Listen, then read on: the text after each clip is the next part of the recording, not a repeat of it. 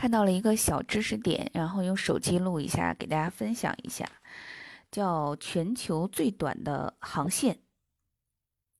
英国苏格兰北部奥克尼群岛有一条全球最短的航线，从起飞到降落仅需八十秒。